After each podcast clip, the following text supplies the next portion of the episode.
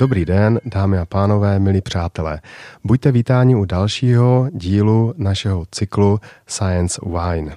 Dneska se potkáváme s panem doktorem Robertem Gálem. Kdybych měl Roberta nějakým způsobem charakterizovat, tak sám o sobě říká, že se zajímá v podstatě celý život o maso, dokonce se o něj zajímá tak, že o mase učí, že ho hodnotí, že, se mu, eh, že ho doma zpracovává jakožto malý výrobce a producent eh, drobných masných výrobků. Velmi rád ho konzumuje a obecně se nazývá milovníkem masa. Zároveň vždycky upozorňuje taktéž na to, že není nutričním poradcem a taktéž vždycky doplní, že podle jeho představ by se mělo jíst pokud možno všechno, ale střídně. Začneme možná jednoduše. Roberte, dobrý den. Dobrý den. Vítám taky Katku. Dobrý den. Stalo se vám v životě, že jste něco nemohl sníst? Co jsem v životě nemohl sníst? Možná to byla jedna věc, která se mě mírně příčila, ale potom jsem tomu došel na chuť a bylo to v Japonsku při mé stáži, která byla teda už pár let zpátky, asi 9 nebo 8 let. A tam jsem teda ochutnal spoustu pro nás možná takových bizarních potravin, ale když jsem chutnal, nebo než jsem chutnal produkt, oni tomu říkají, a jde to i u nás koupit, produkt na to, tak to jsem teda si říkal, že tady toto už bylo hodně. Nicméně profesor, který mě tam pozval a který mě dělal i průvodce, tak říkal, pokud skonzumujete tady toto, tak už skonzumujete úplně všechno. Jsou to fermentované sojové boby. U nás se dají koupit, nicméně chutná to hodně slaběji, než to chutná v Japonsku. K čemu to, k čemu to konzumují? Čemu to konzumují, tak eh, samozřejmě oni to konzumují v malém množství, tak jak, tak jak všechny potraviny v Japonsku, ale mm, dovedou to zapíjet saké nebo dalšími, dalšími tam A je to tedy nápoji. předkrem nebo? Eh, spíš je to, spíš je to taková, taková součást toho, řeknu tomu, večerního stolování. Když jste byl malý, měl jste něco nerad? Eh, měl jsem, já jsem teda obdivovatelem jídla a v životě, eh, ano, tak možná to byly nějaké takové předsudky, eh, co z nějaké školní jídelny mě nechutnalo, možná nějaká, nějaká omáčka rajská, ale myslím si, že teďka nějakým věkem jsem tomu došel na chuť. Spíš to bylo takové ty, takové ty negativní zkušenosti s nějakým, ať už to prostředím, pachem, či ně, něčím třeba v mateřské škole nebo na základní škole, ale teďka jako nemám s ničím problém. Já jsem hrozně rád, že to říkáte, protože ono je to velká naděje pro každého rodiče, který se potýká s tím, že v určitém věku jeho dítě něco nejí. Takže mm-hmm. tak jak moje zkušenost, tak i vaše zkušenost je taková, že se pravděpodobně postupně přestají tyhle ty nesnáze dostaneme až k tomu, že jsme opravdoví všežravci. No a tím se trošinku dostávám eh, k tomu tématu, o kterém jste vykládal v rámci eh, přednášky, kterou jste měl na Science Cafe a to bylo, jestli ještě potřebujeme maso. Člověk si dokáže docela dobře představit, že jsme si na maso zvykli. Když si čteme i o tom, jakým způsobem se vyvíjela naše, naše civilizace, tak se dostaneme k tomu, že tady existovali lovci mamutů. Jinými slovy, to pojídání masa nás provází, zdá se, po celou dobu, řekněme, doložitelné historie nebo té historie, kterou jsme dokázali rozkrýt našeho rodu. Na druhou stranu, podívám-li se na zvířata savce, myslím tím bíložaravce, například krávu, tak ta vypadá, že přestože jí čistě jenom rostliny, tak nevypadá, že by trpěla. Její přibývání na váze je poměrně mocné. A mhm. tento přibývání na váze se netýká pouze toho, že by se u ní ukládaly tuky, ale opravdu se v ní vyvíjí svalovina. Mhm. Dokázal byste nám říct tedy, jestli vlastně to maso potřebujeme, anebo naopak se vlastně můžeme vydat tou cestou, kterou se vydali, vydali řekněme, krávy nebo skot, to znamená býti bíložravci, jinými slovy býti vegany? Mhm. Určitě je to zajímavý dotaz, nicméně musím předeslat, nejsem výživář ani u lidí, ani u hospodářských zvířat na hospodářské, nebo na výživu hospodářských zvířat studují studenti, co vím třeba na Mendlově univerzitě pět let. Já jsem to měl jeden semestr a to ještě tak jako možná z rychlíku, ale samozřejmě tuším, tuším, jak to je. Samozřejmě evolučně ten organismus je vybaven k tomu, aby zpracovával velké množství rostlinné, v podstatě je to krmivo, že to není mhm. strava, strava je u člověka, rostlinného krmiva a evolučně také složení v podstatě organismu a předžaludku, které má hovězí skot, takže dobytek, tak je úplně jinačí, než je tomu u lidí nebo v podstatě takto, když řeknu, mm-hmm. i mhm. masožravců, kteří jsou na to taky evolučně vybaveni úplně někde jinde. Takže tady složení předžaludku, ať už to bachor, čepec, les, kniha, skutečně prostě je na to ten organismus zařízen. Jo? A i ten systém a přežvíkování toho krmiva, které v tom velkém kvantu ta kráva nebo bík uh, pozře během toho dne, tak uh, v podstatě uh, jo, je to, je to malé možná vysvětlení, nicméně jsme vybaveni jinak. Mm-hmm. Děkuji. Já když se podívám zase teďka k tomu vašemu tématu, mě docela zaujalo na té přednášce, kdy jste hovořil o tom, jakým způsobem se vyvíjí spotřeba masa. Dosti zajímavé je vůbec to porovnání, řekněme, po tom roce 1990, kdy mojí laickou představou první, prvním, na první dobrou by bylo, že spotřeba masa roste. Mm-hmm. Což se nezdá, podle toho, co jste vykládal, tak ona, řekněme, velice mírně klesá. A co je ještě zajímavější a stálo by za komentář, je to, že mm-hmm. docela rapidně klesá spotřeba hovězího masa. Mm-hmm. Ano, ta spotřeba masa, když se vrátíme mírně historicky, největší takový ten milník nebo ten zlom byl v 90. roku. Do 90. roku jsme měli skutečně spotřebu tady v republice kolem 95, klidně i 100 kilogramů v té době na člověka. přesně tak, na osobu. To znamená včetně kojenců, ano, starých lidí, jo, populace, osoba, rok. Vždycky se to říká v kilogramech na osobu a rok.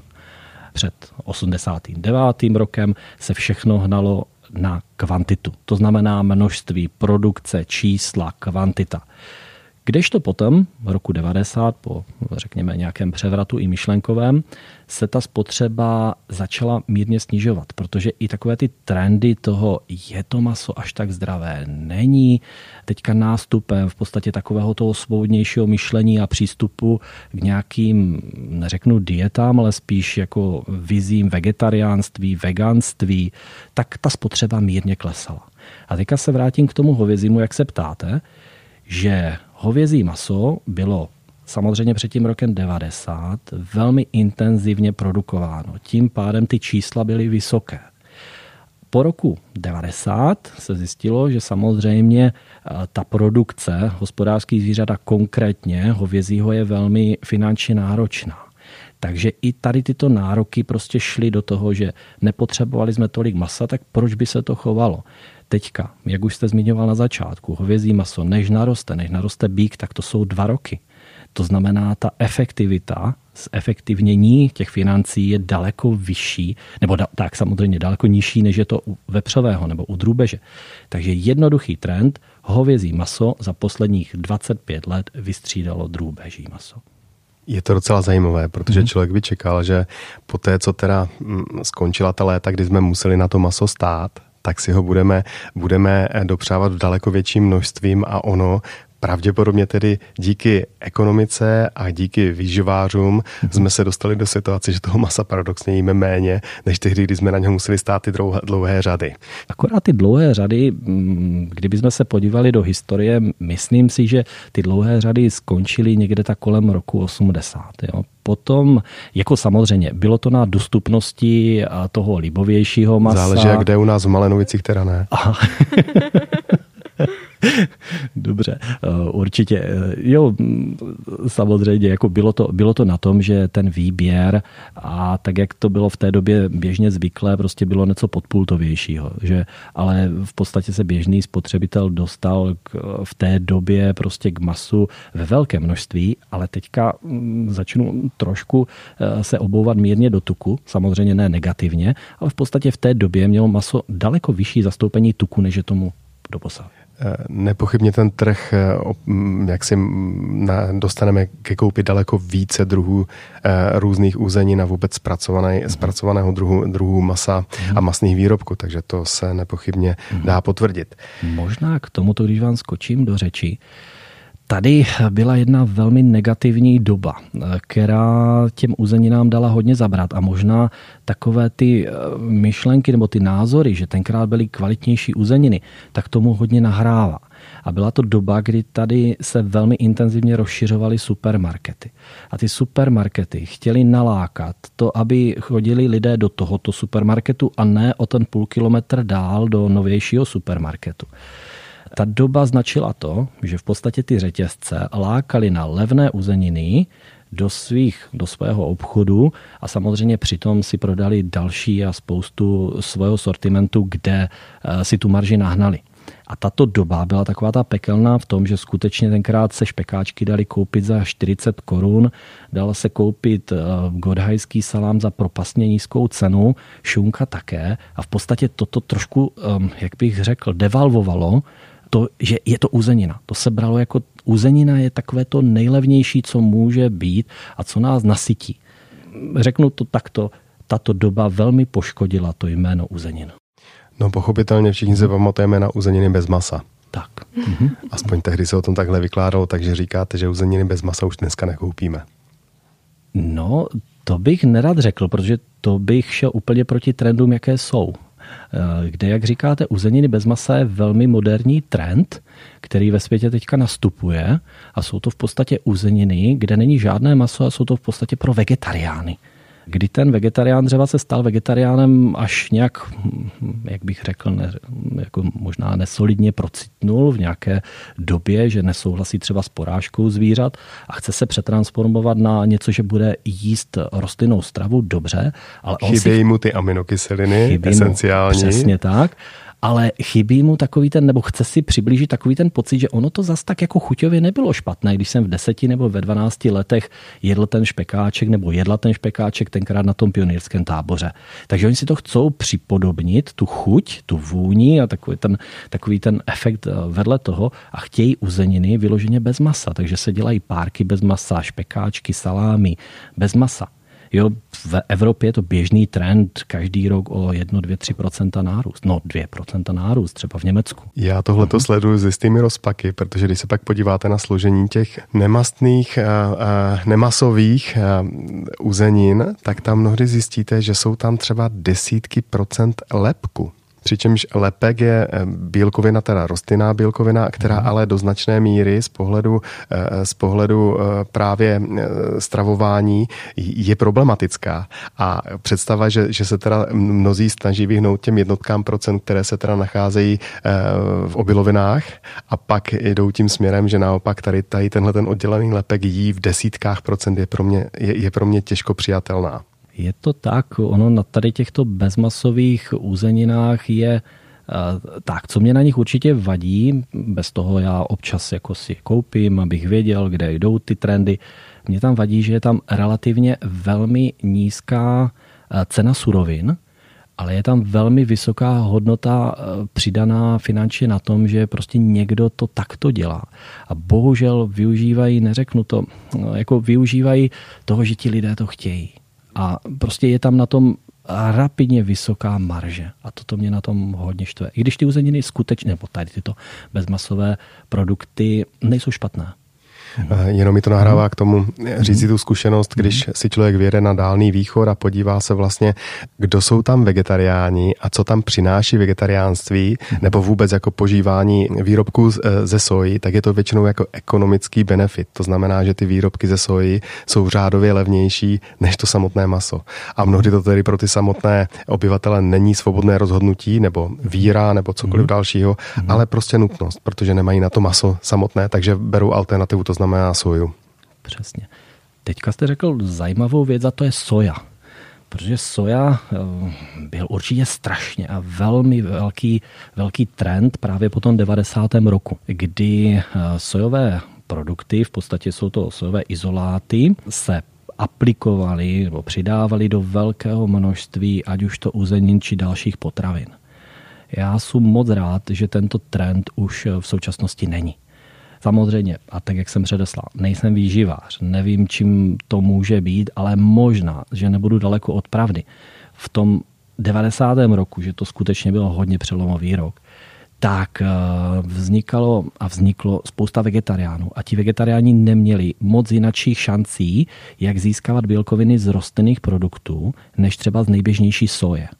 V podstatě eh, produkce soji v těch letech, nejenom v Evropě, ale na, ve světě, protože Amerika je třeba největší producent soji, tak byla až tak velká, že v podstatě oni potřebovali ty odbytiště tady do Evropy. A my jsme si jim úplně naskytli, že tady to spotřebitelé chtěli. A teďka jsme o 30 let dál a je tady tak propastná alergie na soju, kdybychom se podívali třeba na jinačí kontinenty nebo do Japonska nebo Ázie, tam není tolik samozřejmě alergie na soji, protože oni jsou na to zvyklí. Ale my jsme si na to zvykali od 90. roku, kdy tady maminky houfně prostě přecházely na vegetariánství, vtloukali to do dětí, je soju, musíš jíst soju, protože nebudeš žít maso a najednou je z toho alergie. Takže Není to teďka, že bychom to minulý rok, předminulý rok na to došli, nemyslím tím na alergie, ale na to, že v tom procesu výroby se ti výrobci už brání soji. A to už je deset let zpátky. Já jsem desátým rokem nebo kolik na fakultě a ještě když jsem byl v praxi právě při výrobě masných výrobků, tak už byla doba, že jsme v podstatě cítili ty trendy, že to nemáme dávat do potravin. Proto to nedáváme. Jo. Já bych se možná už dostala k spíš k praktické stránce masa a toho, jak my to vlastně můžeme, nebo jak vlastně maso využíváme u nás doma, v našich domácnostech.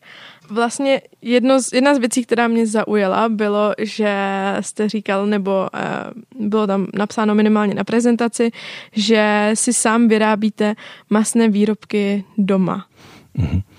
A Taktéž eh, samozřejmě eh, vyrábím si výrobky, ale spíše je to v době, kdy jsou třeba zabíjačky, takže zpracování vepřového masa na domácích zabíjačkách, protože v mém okolí stále jsou přátelé nebo rodiny, které mm, mají k tady tomuto pozitivní vztah, takže je to spíš v tomu. Ale eh, já se tady napracuju s tolika mastnými výrobky, že jako tak, abych si řekl každý týden, že si udělám ještě něco doma, tak to, to ne. Už jako udělám si něco doma, ale to spíš, že vařím. Jo, takže při tom oddychuju. Na co by si měl třeba dávat pozor člověk, který ještě stále má v sobě tu touhu si něco uudit sám doma. Protože můj tatínek uh, se v tom docela vyžívá, ale nejsem si jistá, do jaké míry je to úplně vlastně v pohodě. Tady tohle potom jíst, když si to tam sám udí doma. Mm-hmm. Určitě bych se tomu principiálně nebránil, ale přemíra jakékoliv potraviny a v tomto případě těch uzenin, doma uzených, není až tak extrémně zdravá. Takže já bych se tomu nebránil, ale nepřehánět to. A určitě v tady tomto si musíme uvědomit, že dříve, a to dříve znamená třeba 50 let zpátky, kdy nebyly takové konzervační technologie, to znamená, ať už to, neřeknu jenom přidatné látky, to je prostě ošetření teplotou, hygiena v těch provozech, eh, balení těch potravin, tak ten kouř už není to, co dříve muselo být, že tím kouřem se ten výrobek stabilizoval tak, aby vydržel x měsíců, aby eh, v podstatě z nějakého období, kdy se to ještě zpracovávalo třeba v březnu, v dubnu, kdy bylo chladno na domácích zabíjačkách, tak aby to vydrželo až do září nebo do října, kdy může být další zabíjačka. Teďka už je to o něčem jiném. Takže když si člověk doma vyudí klobásy, řeknu super fajn, taky to tak občas udělám jednou za rok, podělím celou rodinu, aby každý dostal z toho 2-3 kila a jo, má ten pocit, ano, dobře, je to doma udělané, ale nepřehánět to. Ten kouř skutečně není um, není to zdravé, co bychom do sebe měli dostávat. Kdežto a teďka, než bych chtěl orodovat moc za ty, um, řeknu, průmyslově vyráběné potraviny, ten kouř v průmyslu, v masném průmyslu se používá a aplikuje se v podstatě to zadýmení řádově v několika desítkách minut, 10, 15, 20 minut, když to při domácím uzení je ten výrobek vystaven třeba 8, 10 hodinovému kouření. To znamená, tím kouřem je dokonale prosycena ta potravina. A v, v tom průmyslu je to to, že aby to jenom dochutilo. Tu, mm. jo, vůně, uh, vůně, chuť, ale není to primárně konzervační efekt. Ono vůbec v tomto kontextu je dobré zmínit, že lidé už pomaličku zapomněli, proč se některé z operací dělali, proč se dělali právě tak, proč se nedělali jinak. To znamená, že eh, ten důvod eh, k uzení byl opravdu to, aby mi pokud možno potravina přežila delší dobu než, než, do, než do jednoho týdne, pokud třeba nemám lednici, a to byl případ ještě mm. před sto lety, mm. tak též proč zabíjačky probíhaly v tu dobu, které, které probíhají, tak též to, že mm. ta sdílená ekonomika, která vlastně spočívala v tom, že ty zabíjačky běžely prakticky po celou tu dobu, až, až teda do toho, do toho řekněme masopustu, mm. tak aby vlastně ty, ty produkty byly pro tu, pro tu mm, celou vesnici, aby, aby se je mohli navzájem vlastně, tu zabil soused, tu jsem zabil já a mezi sebou jsme si vyměňovali v podstatě to, že to, že to mm. takhle probíhalo v čase. Tohle nám bohužel zmizelo, podobně jako nám zmizel jistý cit pro sezónnost a mhm. regionálnost. Mm-hmm.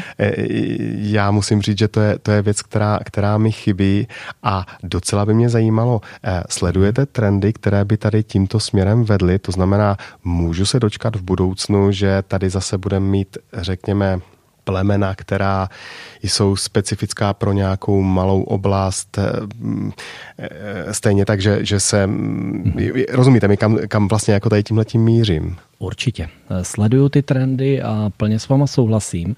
V podstatě vždycky záleží v tady tomto na zájmu toho kupujícího. A pokud ten zájem bude, tak ti chovatelé to budou chovat. Takže teďka, jestli můžeme se opřít třeba do přeštického prasete, nebo do plemen třeba u hovězího, které jsou typicky masné. Ehm, samozřejmě nejsou tady původní, jsou z nekva dovezené, ale ten chovný materiál je tady už na takové kvalitě, že prostě produkují skutečně velmi kvalitní produkty, tak v tady tomto určitě, určitě ano ale musí být vždycky ten odběratel, protože pokud bude odběratel, bude, ten, bude ta ochota toho zemědělce to produkovat. A myslím si, že poslední léta jsou tomu velmi nakloněny, kdy rád teda, ale nemám na ně moc času, eh, sleduju třeba ty kulinářské programy, eh, jo, je to v jistém slova smyslu taky nějaká mírná show, ale oni tam tyto produkty používají. A to je vždycky vidět, jak odezní nějaký seriál nebo nějaký, mm, jo, prostě v tady tomto pořad, jaký to vytvoří nějaký zájem a chuť těch odběratelů, zajet zatím, řeknu, i na nějakou farmu, nějakého farmového chovu si odkoupit takovéto maso přímo z takovéhoto plemene. Takže je to jedině v dobrém. A ta propagace eh, tady tohoto vidím, že je potřebná a má to svůj efekt. Mohla bych se možná zeptat, když už jsme nakousli ten obor a to, co vlastně děláte, protože když já si představím, že nějakým způsobem zkoumáte maso, tak moje představa je taková, že vaše laboratoře vlastně vypadají jak kuchyně z Masterchefa a máte tam prostě nějaký oheň a grill a prostě jenom si tam grillujete a stejky a zkoušíte, jak, je, jak chutnají, ale asi to je docela daleko od pravdy. Není úplně, protože si pamatuju na, některé, na nějakou kontrolu eh, eh, požární bezpečnosti a ten grill tam stál zrovna na nějakém jako špatném místě. Přesně tak, Romane, máte, máte pravdu. Um, a vy jste si představila, jak to funguje, tak um, třeba náš ústav je teďka ve tříletém projektu s Ministerstvem zemědělství.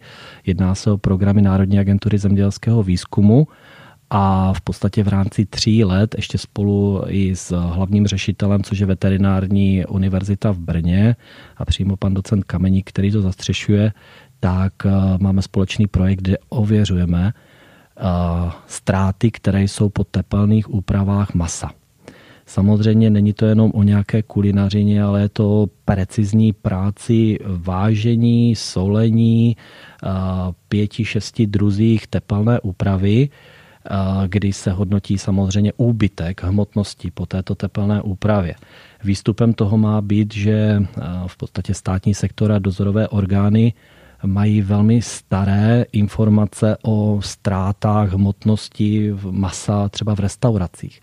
Takže následně po tady tomto projektu bude určitě nějaké, nějaké řízení ve státní správě aby se tomu dala v podstatě laťka a aby byly nastavené parametry, když si objednáte v restauraci steak, který očekáváte, že bude třeba 300 gramů, tak aby věděl v podstatě ten kuchař nebo ten provozní, že, no samozřejmě v tomto ten kuchař, že musí na to dát třeba 400 gramovou porci masa.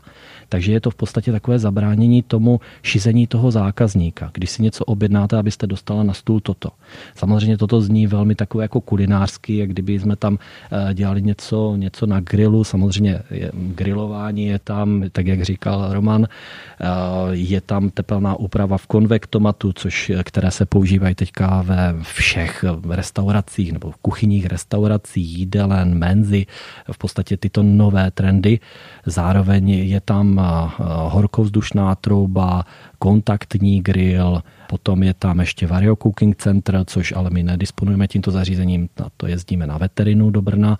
Takže tak to je to ohledně těch ztrát a samozřejmě se hodnotí přitom bílkoviny, tuky, obsah soli jo, po, po finální úpravě, takže aminokyseliny. Jo, je to spousta prostě návazných analýz, které s tím souvisí. A tak, jak jsme motivováni tady na fakultě v podstatě do takových projektů tak se nám podařilo to získat a už druhým rokem jedeme. Přestože jste o tom, Roberte, teďka mluvil poměrně sofistikovaně, musím říct, že se mi seběhly sliny. A e, navázal bych na to. Víte, já rád vařím. A je pro mě trochu tristní, že když, když se pídím po vepřovém mase, které je krásně mramorované tukem, tak e, jsem objevil, že můžu koupit e, mhm. španělské iberské. Když chci vyzrálé hovězí maso, opravdu vyzrálé hovězí maso, hmm. tak zpravidla šáhnu po nějakém zdroji z Jižní Ameriky. Hmm. Jak je možné, že se buď to teda nevím, neznám, anebo, hmm. nebo z druhé strany, jak je možné, že na tom trhu nejsou dostupné tyhle ty věci i jako z české produkce? Tom, to mě to emotivuje ještě, nebo eh, mám, mám jednu myšlenku, kterou tím asi začnu. Jak jste se ptal, co mě v mládí nechutnalo, tak já vám řeknu, co mě nechutnalo na základní škole. To možná budu šokovat, ale to bylo hovězí maso. Já to mám úplně stejně. Mm-hmm. Já jsem dokonce měl deal uh, s kuchařkami, že jsem měl mm-hmm. protekci v tom, aby mi maso nedávali, dokud na to nepřišla mm-hmm. moje teta, vychovatelka. Od té doby jsem se masem musel začít znovu trápit. Ano a teďka si to dávám do souvislosti, že ta rajská omáčka vždycky se dávala s tím hovězím masem, tak proto jsem to neměl rád a teďka to, a teďka to zbožňu. Jedno, jednoduché a prosté vysvětlení. Hovězí maso z Jižní Ameriky, jak jste říkal. Také přelomový rok 90, kdy jsme začali zjišťovat tady v republice, že je velmi dobré hovězí maso právě z Argentíny, z Brazílie. Proč tomu tak bylo? Protože když si představíme, jak dlouho cestuje to maso do Evropy, tak v podstatě na těch chlazených kontejnerových nebo na těch chlazených trajektech, které proudí přes oceán, tak v podstatě to maso během toho měsíce vyzraje. Kdežto před tím rokem 90, tak ta produkce tady a ta kvantita, která se musela porazit a efektivně samozřejmě dát mezi lidi, tak neumožňovala, aby to maso v podstatě vyzrálo. Aby mělo nějaké zdržení v té chladírně, kde musí optimálně vyzrát. To znamená, v té době se hovězí porazilo, do druhého dne, nebo ono je předpis a tenkrát taky tak fungoval, do 48 hodin musí být v jádře toho masa 7 stupňů maximálně, to znamená čím méně, tím lepší. A následně by mělo x dnů zrát. A to x znamená i týdnu nebo měsíců. A právě tady je to staření toho masa. Takže jednoduchý princip. Z Argentiny, z Brazílie samozřejmě vozí se maso, hovězí maso i nadále. Nicméně i v České republice už máme ať už to chovatele a odběratele a samozřejmě zpracovatele tohoto hovězího masa, kteří provádí toto dlouhodobé zrání nebo to optimální zrání. Když řeknu a konkretizuju to, u hovězího masa je nezbytně nutné, aby to hovězí maso v těch chladírnách, ale zavěšené třeba v těch půlkách nebo ve čtvrtích, zrálo minimálně třeba 14 dnů. Když je to méně, tak je to proti té kvalitě toho masa. A když si vezmeme to vysoce vyzrálé maso, tak se tady bavíme řádově třeba o 40 dnech, o 50 dnech. A jak teďka skočím na to zrání, tak metody zrání hovězího masa jsou ať už to takzvaným, suchý, takzvaným suchým způsobem a mokrým způsobem. Suchým zraje v té zrací komoře, v podstatě je to při teplotě 0,2 stupně. Zraje samozřejmě musí tam probíhat nebo proudit vzduch, ten musí být samozřejmě optimálně prostě mikrobiologicky jo, čistěn, je to za striktních podmínek, ale to mokré zrání je v těch vákových sáčcích. Jo a to ve větších celcích, než potom jde spotřebiteli. Takže Následně po těch 40 dnech se rozdělá to velké balení, z toho se vybourají menší části, vybourají v podstatě na porcuji, když to řeknu tak to spíš laicky, na porcuji menší části, které potom jdou spotřebitelům.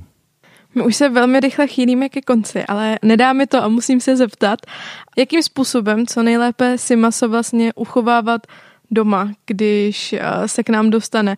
Respektive narážím na to, jakým způsobem mrazit maso. Aha, já bych to, já bych to oddělil na, jak kdyby z toho dlouhého dotazu udělám dva. Mm-hmm. Jak uchovávat nejlepší maso a potom teda to mrazení. Principiálně v současnosti, jak kupujeme maso, tak v, neřeknu ve většině, ale už krásně můžeme koupit to, že je zabaleno v nějaké ochranné atmosféře. Ta ochranná atmosféra má to unikátní kouzlo, že v podstatě udrží nám to maso v optimální hygienické kvalitě a zároveň to maso tam může případně v uvozovkách i dozrát. Jo? A ten výrobce má přesně zkušené, když do toho balení dá plátky, nějaké vepřové pečeně nebo hovězí, v podstatě na stejky, takže vám garantuje, že pokud to uchováte v té teplotě, která tam je napsaná, to tam bude někde kolem, nebo ne kolem, od 0 do 4 stupňů, tak se s tím masem tři týdny nic nestane. A teďka Takže jinými slovy, ano. v podstatě říkáme, že v současné době neexistuje výjima nějakých specifických eh, situací vlastně důvod, pokud jsem ten spotřebitel, který nakupuje maso uh, normálně v řetězcích, mm-hmm. tak neexistuje dobrý důvod pro to, abychom to maso museli mrazit. Přesně tak. To, to je o uh, oddělení chlazení nebo chlazeného masa a zároveň teda mrazení, když se k tady tomuto dostanu. Uh, je úplně, řeknu, nelogické si koupit maso a zamrazit ho. Jo. Berme to v tom, ty pozitiva této doby. Všechno se dá koupit čerstvé. A v podstatě, když to dáte do toho mrazáku, nebo mrazničky, nebo mrazícího zařízení, jak by se správně mělo říkat, tak to maso utrpí nějakou, nějakou strukturální, uh, strukturální vlastnosti. A právě na té struktuře to utrpí nejvíce a my z toho nikdy nedostaneme tak kvalitní produkt, jako když to uděláme z toho chlazeného masa. Takže já bych řekl takto. Mrazení to je v podstatě nějaká konzervační metoda pro dlouhodobé uchování masa. Ale je zcela nelogické si koupit maso, jak kdyby do zásoby a teďka ho zamrazit. Protože v tom mase se stanou procesy úplně jednoduché. To znamená, voda, která je v tom mase, se při zamražování v podstatě přetváří na ledové krystaly. A ty ledové krystaly vám naruší tu strukturu, tu buněčnou strukturu uh, masa kdy následně po rozmrazování nebo při rozmrazování masa, tak vám vytéká velký podíl té masité šťávy mimo to maso. Takže vy se zbavujete, ať už to vody, ale ta voda odplavuje bílkoviny, minerální látky, v podstatě chuťové látky. Jo? Takže tímto vy se ochudíte. Samozřejmě není to eh, tak to není to diskuze o tom, že bych teďka zbrojil proti mrazenému masu. Ale když chceme mrazené maso, tak si ho kubme už zamrazené od toho výrobce, protože výrobce, pokud mrazí maso, tak ho mrazí při úplně jinačích podmínkách, než vy ho zamrazíte v domácnosti. Ten výrobce ho zmražuje při teplotě minus 35 a méně. Kdy při té teplotě minus 35 stupňů Celsia, říká se tomu také hluboké mrazení nebo šokové mrazení, tak ta voda se transformuje do velmi malých ledových krystalků, kde ty malé ledové krystalky vám nenaruší tu strukturu toho masa tak, než vy, když si koupíte třeba v akci, když se tak opírám do vás teďka, ale vy jste podala ten dotaz. Pořádku. Než když si koupíte do zásoby 5 kg masa, řeknete si kilo použiju dneska a 4 kg si budu používat, jak budu potřebovat. Vy to dáte do mrazáku, ty 4 kg, což je ještě celkem jako rozumné množství. A někdo to dělá úplně jinak, že nakoupí, nakoupí velké množství a teďka to dá do toho mrazáku domácího. A ten mrazák má nějakou kapacitu mrazení. Běžně je to, jak jsem říkal, možná třeba kolem těch 4 kg za 24 hodin.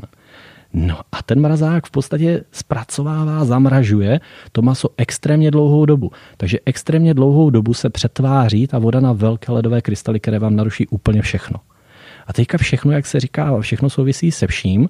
To je také možná taková ta, že ty domácí porážky šly na úbyť. Jo? Nebo jak se tomu říká, že prostě už nejsou tak atraktivní. Proč? Protože když se udělala domácí porážka, Roman před chvilkou říkal, že dříve jižku, samozřejmě moc let asi zpátky, ale teďka se taky, že chodí po domě, sousedovi dám něco z zabíjačky a tam tomu. Už není ale tak velký ten, ten výměný, výměný obchod, že se zabíjí na té vesnici v každém domě, eh, v, v každém domě v té zimě, nebo v zimě, tady tomto období, kdy jsou porážky. A teďka si to ta rodina, která si porazí to prase, tak řeknu výtěžnost toho prasete mají třeba 60 kg masa, 80 kg masa a oni to dají do dvou, třech mrazáků. V optimálním případě, když to toto, když někdo hamižný, nechá si to doma a těch 40-50 kg, pokud mrazí ten mrazák, tak to maso promrazí za jeden týden, což je hrůza. A potom samozřejmě toto maso z takovéhoto mražení, když někomu dáte, tak tento ochutná a řeknete jak nějaká houba. A ono to bylo krásné, kvalitní, prorostené, jak jsme se bavili tady o tom maso, eh, o, o tom tématu teda prorostení masa vepřového, hovězího, tak z toho dostanete nějakou nevzhledně eh, a nevhodně chutnající houbu. Takže tady bych viděl, tady bych viděl to, ne že nebezpečí, ale tady se ochuzujeme o hodně senzorických a řeknu i výživových parametrů. Na úplný konec. Dokážete mi říct, nebo dokážete nám říct, které z masa nebo masných výrobků vás vlastně v životě nejvíc příjemně překvapilo? To znamená, do té doby jsem neznal, teď jsem ochutnal, říkal jsem si, kruci písek, tohle mi v životě chybělo. Budu se vás ptát, ptát i vás, Katko. Mm-hmm. Ono, časem se možná ty, eh, řeknu, takové ty názory mohou měnit, ale teďka v poslední době jsem hodně, neřek, neřeknu propadl, ale eh, na fermentované masné výrobky. A zrovna dneska jsem měl ráno takovou krásnou diskuzi s kolegou, eh, který se hodně zabývá masem. A tak mě taky inspiroval na jednoho zpracovatele a výrobce, a v podstatě na třeba, eh, ať už je to pražská šunka, samozřejmě ta není fermentovaná, ale potom třeba pršut, jo, což bylo v České republice dříve velká doména. V současnosti to jde zase trošku navrh a skutečně jsou už dobří výrobci právě na tady tento pršut. Je to, je to skvělá věc, chutnající věc a když to vezmeme, eh, že v parku jsme se tenkrát bavili na přednášce o tom, eh, co nejméně tam dát nějakých operací nebo aditivních, eh, aditivní látek, přídatných látek. A tady tyto výrobky se k tomu úplně naskýtají. To je jednoduchá fermentace, sušení a také zrání že, toho výrobku. Takže eh, pro mě v, posledních, eh, v posledním období tady tyto fermentované výrobky, typ třeba pršut. Mě nikdy nepřestávají bavit vlastně ty úplně nejjednodušší chuti. Mm-hmm. Mě v tomhle když jsem poprvé přijel do Francie, tak strašně překvapili foie gras, čili ty stučnělé mm-hmm. játra, husy stučnělá, husy stučnělá játra, v podstatě po studenu a mm, snězené jenom, jenom, jenom s bagetou to, to, jsem byl, to jsem byl velmi překvapený a každému bych doporučil, ať si tady ten, ten zážitek někdy v životě, eh, někdy v životě eh, dobřeje. Katko, jak jste na tom vy? Já jsem ještě do letošního roku byla studentka vysoké školy.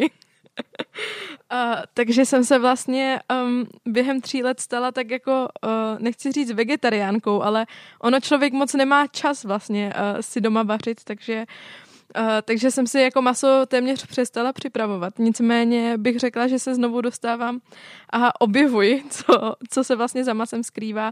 A zrovna tento víkend jsme uh, byli s rodiči v jedné restauraci, kde připravují domácí stejky z lokální farmy a to byl teda zážitek. Tento jsem ještě do tohoto víkendu neměla, takže, takže na to se zase budu někdy těšit, na mhm. pořádný hovězí steak.